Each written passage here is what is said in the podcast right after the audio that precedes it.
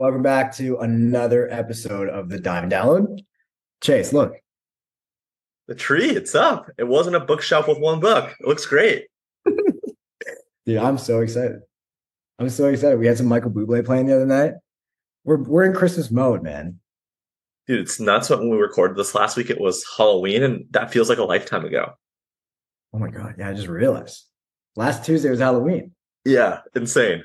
Bro, time time really flies when you're having fun, eh, Chase? Hundred percent. Let's do this, bro. I'm excited to, to chat.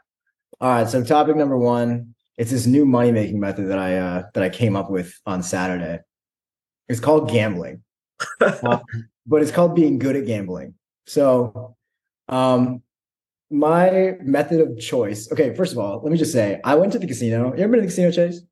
Yeah, it's been a while, but it's I for sure have. Do you remember winning any money?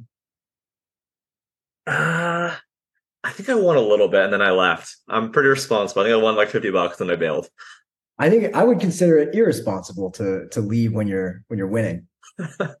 I would say that the more responsible thing to do is just to keep doubling down until you are up twenty three hundred dollars, like I was. Is that what you did? Yeah. So I put in, I, I pulled out a thousand. I left with twenty three hundred. It's the first time this ever happened to me in casino history. But here's the here's the trick. I brought a witch with me, so there are people that are like super, you know, like they're actually able to like do magic and stuff like that. And so um this witch that I'm talking about, um, every time she pressed a button, we'd make money. Every time I pressed a button, we would lose. Um, and we made most of our money with roulette. So you ever played roulette, Chase?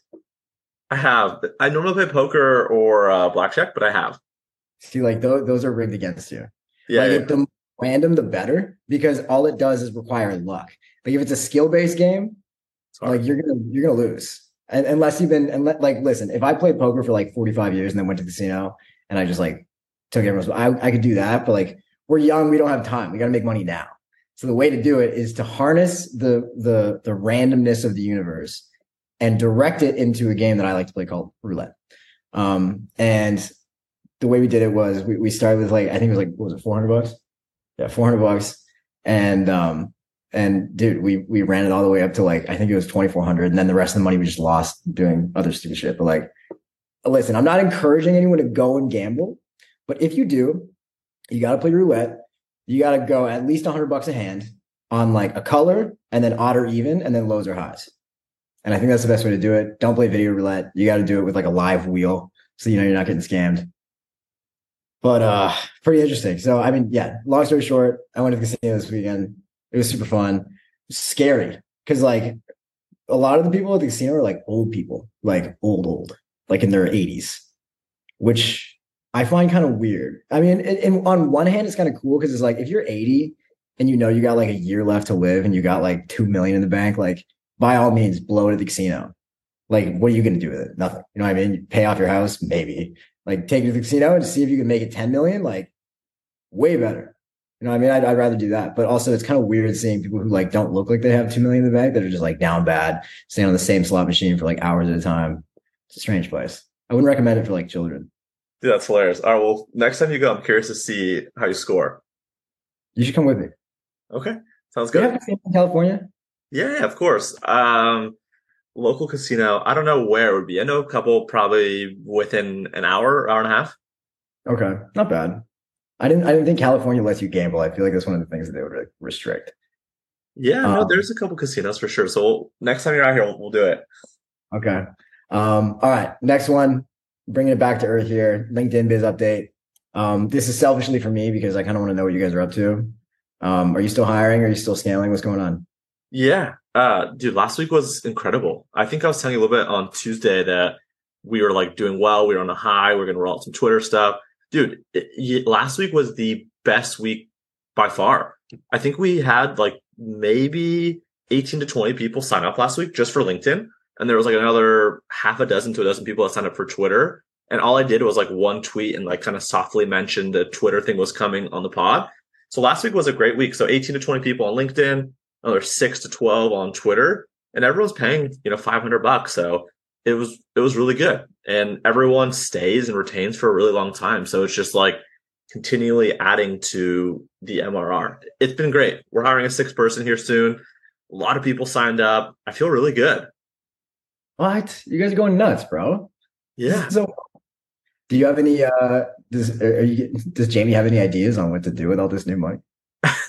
no, no, she doesn't know. Uh, we are doing a backyard project, but no, she doesn't know. But dude, the I think I posted like a tweet about this, but essentially what I've been doing is anytime someone in the program does well, they'll send us a text typically. Or if we notice it, we'll send them a text. And then we'll just screenshot that text if someone was like, Hey, I had my all-time record. I had, I don't know, 850,000 impressions last week. And he's like, my previous best was 700,000. So I'm up X percent. That was a screenshot. That's a tweet saying in our first week with this guy named Chris, you know, he's hitting records, right? And oh, Mhm. this guy just signed three clients and now he says he'll stick with us for the entire year or more because it's paid for a year, two years, three years of our service.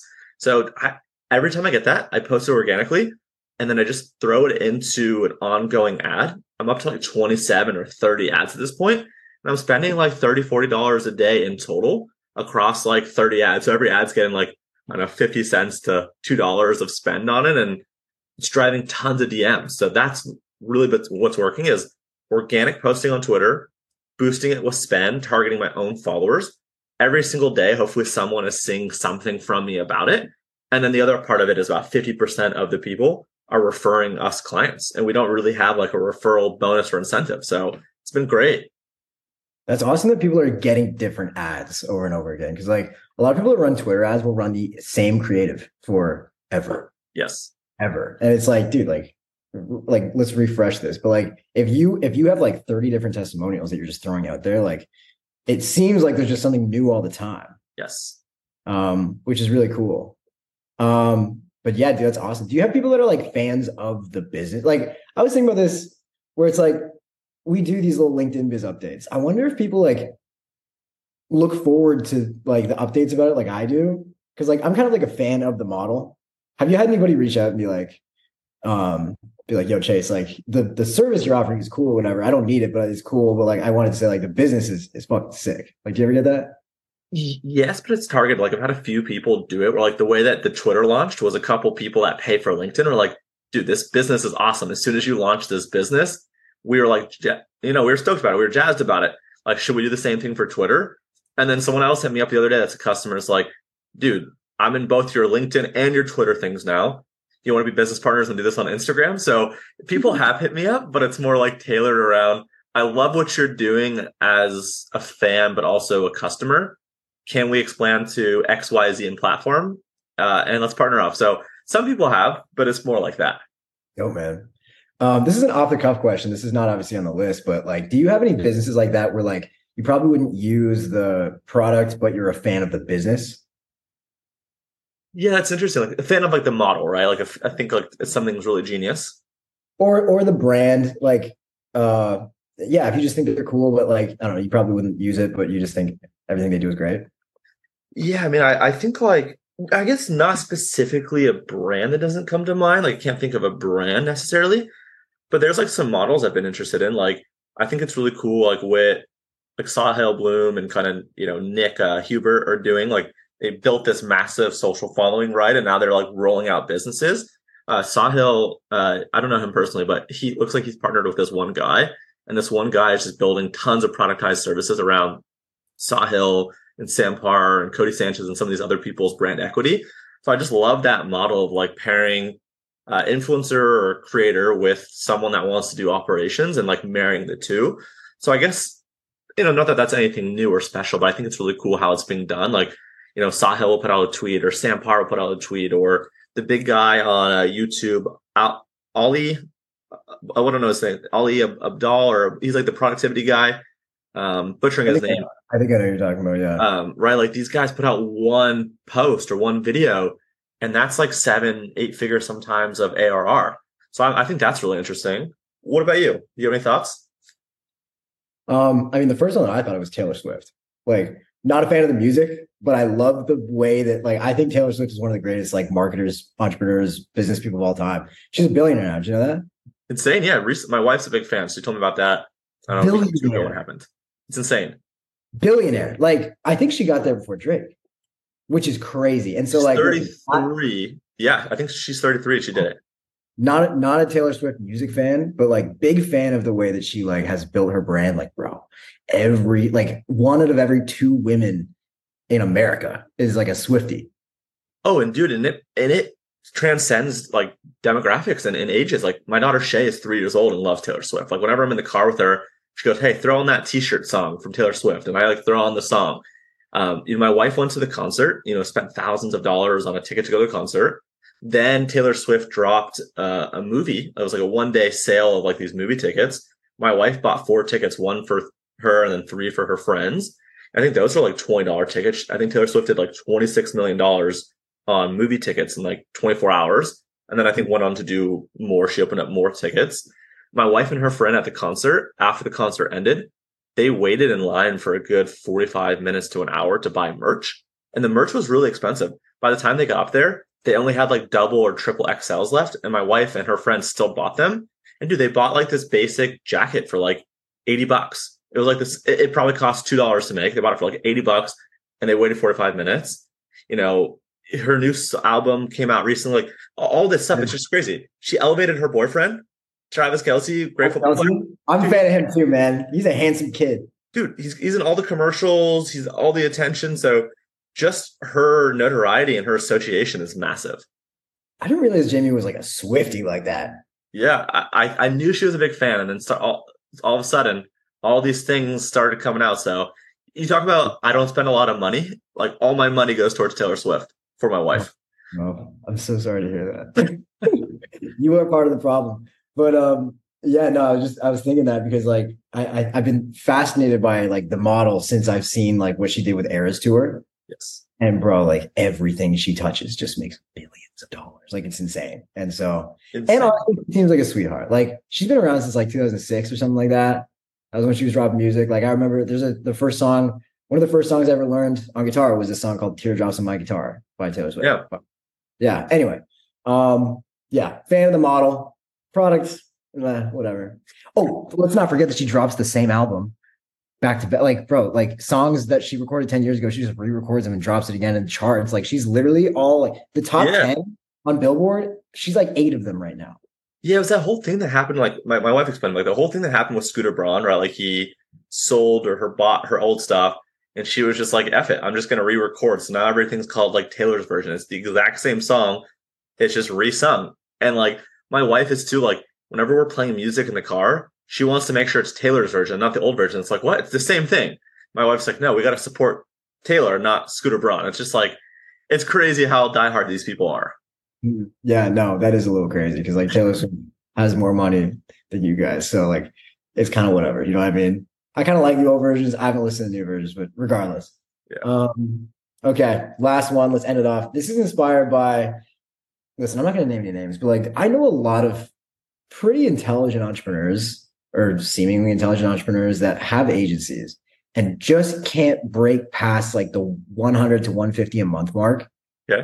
As far as I know, you guys flew by that in like your second year or third, maybe, uh, whatever. But like, I just, I'm thinking about like all these people. I like, I know there's challenges. I know that there are people that like, I don't know, maybe they want to prioritize something else, but like you guys have, have kept up your product you've you've kept up your revenue's been continuously growing and it seems like your margins are like pretty standard you know what i mean for an agency what would you what would you tell an entrepreneur who's struggling to get past let's just say 150 right? Because i feel like that's like a really sticky point for a lot of agency owners. Like what would you tell people if they're struggling scaling past that? Yeah i think it's normally like three things right? It's like acquisition retention and process is kind of like the simplest way i think about it right? I think a lot of people that can't scale have probably all of the above problems, right? Acquisition, they're just not qu- acquiring clients quickly or effectively or at scale, right? They're, they they cannot fill their pipeline up. I think that's one. Number two, I think they can't retain clients, right? Like, you know, they need to, if they can't acquire clients, go into huge retention mode. Like, if you can save a client and draw them out to a two, three, four, five year deal. Obviously, right, they're not going to sign it up front, but if you can keep them for that long, maybe you don't have to be as good at acquisition, but you're really good at retention. You slowly and surely kind of add to it, right? And I think the last one is like process. A lot of people are just flying by the seat of their pants. they're very much in the business for better or for worse, often for worse in that stage. They are the business, right? And if they take a day off, which they probably can't, and they, they do certain things, like things just crumble. So I think like acquisition, right? Like what are the what's the channel or what are the channels? Um, for us in the early days, like a lot of people, it was cold email, it was DMs, it was those types of things, and now everything is just uh, outbound to inbound. And what I mean is like we create content, and that drives clients. Um, so it's like just scaling and building the personal brand today because it takes a long time. It took a couple years for us to get to the point where everything came inbound, and now it's just like, dude, I can post on LinkedIn, if I can post on Twitter, if I can send more newsletters, just a little bit more each week, it compounds. It probably gets to us another three, five, seven clients a month if we just do a little bit more. Uh, mm-hmm. Retention, right? Like we've gone through the ebbs and flows of services and prices and times and teams and whatnot. But the the better you are retaining clients, the more referrals you get, the less chasing you have to do, the less onboarding you have to do, the better. And then process. I think that's where the biggest things break down people don't know who's doing what you know they don't have things that are templatized or systematized so those are like the quick kind of fire ones for me what are your thoughts i mean yeah like you guys have been really good at at creating content and like just sort of like being the go-to like i mean i don't know anybody else who has like more of a grip on like email in the space than you do um yeah I, i'm trying to think like i mean humbly, like you, you must know that you are kind of like the email king, especially with your new meeting format. I was actually like, I was texting Ben. I was like, Chase is like funny now. Like, because you've always been funny. Like, I know you as like a funny guy, but like, you like, yeah, yeah. Oh, oh, the the likes and the comments. The one trillion likes and the one billion comments, and it's like it's like your humor, which makes it like so like endearing. And um, and I, yeah, I think like, I don't think there's anybody else who's really doing it like you guys. In terms of retention, like I remember like you guys, do you guys have any like legacy clients that are sticking around from like 2018, 2019 still? Um, we just lost one of them, like Original Grain, we signed in 2018, 2019. They left a couple months ago to bring it in house, but we had them, I don't know, let's call it four ish years. I think Hydrant is still with us. That's four ish, five ish years. So we probably have maybe about a half a dozen clients that have been with us four or five years so far. And a lot of a lot of clients, dozens of clients that are at year two, two and a half, three, that if you give us another six or 12 or months, you know, I think we'll still be with us. So a lot of clients are legacy. And obviously, right, like there's a lot of new clients that just signed on today, yesterday, last week. Mm-hmm. Um, and would you recommend like maybe like investing a lot, like basically more money than you're comfortable spending like in product. Like I think that's another thing that holds people back is like they get they they're scared to get big because they know their product's gonna slip. Would you say to people like maybe um like spend money on like a really good operator, over hire so that you like you can kind of grow like that? Yeah, hundred percent. And dude, you saw the stuff that we had on Notion. I thought that stuff was good. We just did like a huge overhaul recently. We moved her to ClickUp maybe about three to six months ago, and that got completed probably about a month or two ago. And the new process we have is just like insane. Like I, I thought like Notion was like really good, and it was like over my head how good it was. Like ClickUp is just like next level. Some of the stuff that the teams implemented, I can't take any credit. I have no clue how they did it. I still don't even know how it works. Thankfully, I don't have to use it. But like it's really cool. Like they're showing me things, and I just kind of randomly peek into channels and see some of the looms of it. It's sick. That's dope, man. Not sponsored, by the way.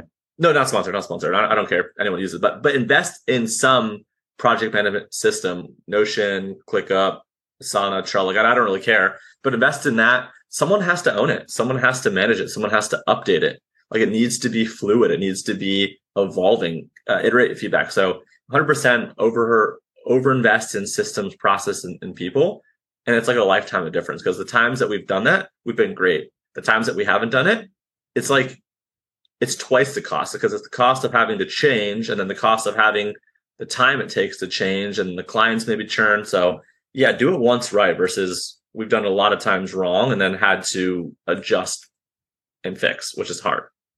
Nice. This is great, man. This is great. I hope everyone scales to 155k a month now. that one extra client, dude, squeeze that one more retainer out. Good yeah. stuff. Um, anything else, dude? No, this is great. I love the Christmas tree. I love it too. Thank you. Hey, wait, you have my, my wait, hold on, Chase. One more thing. Wait a minute. You might have sign out properly here. you should have worn it the whole time. Thanks everyone for tuning into the Diamond Download. This has been Cardinal Mason and Chase Dimond. Find us on social media. You guys know where to go. We'll see you next week. Cheers, brother.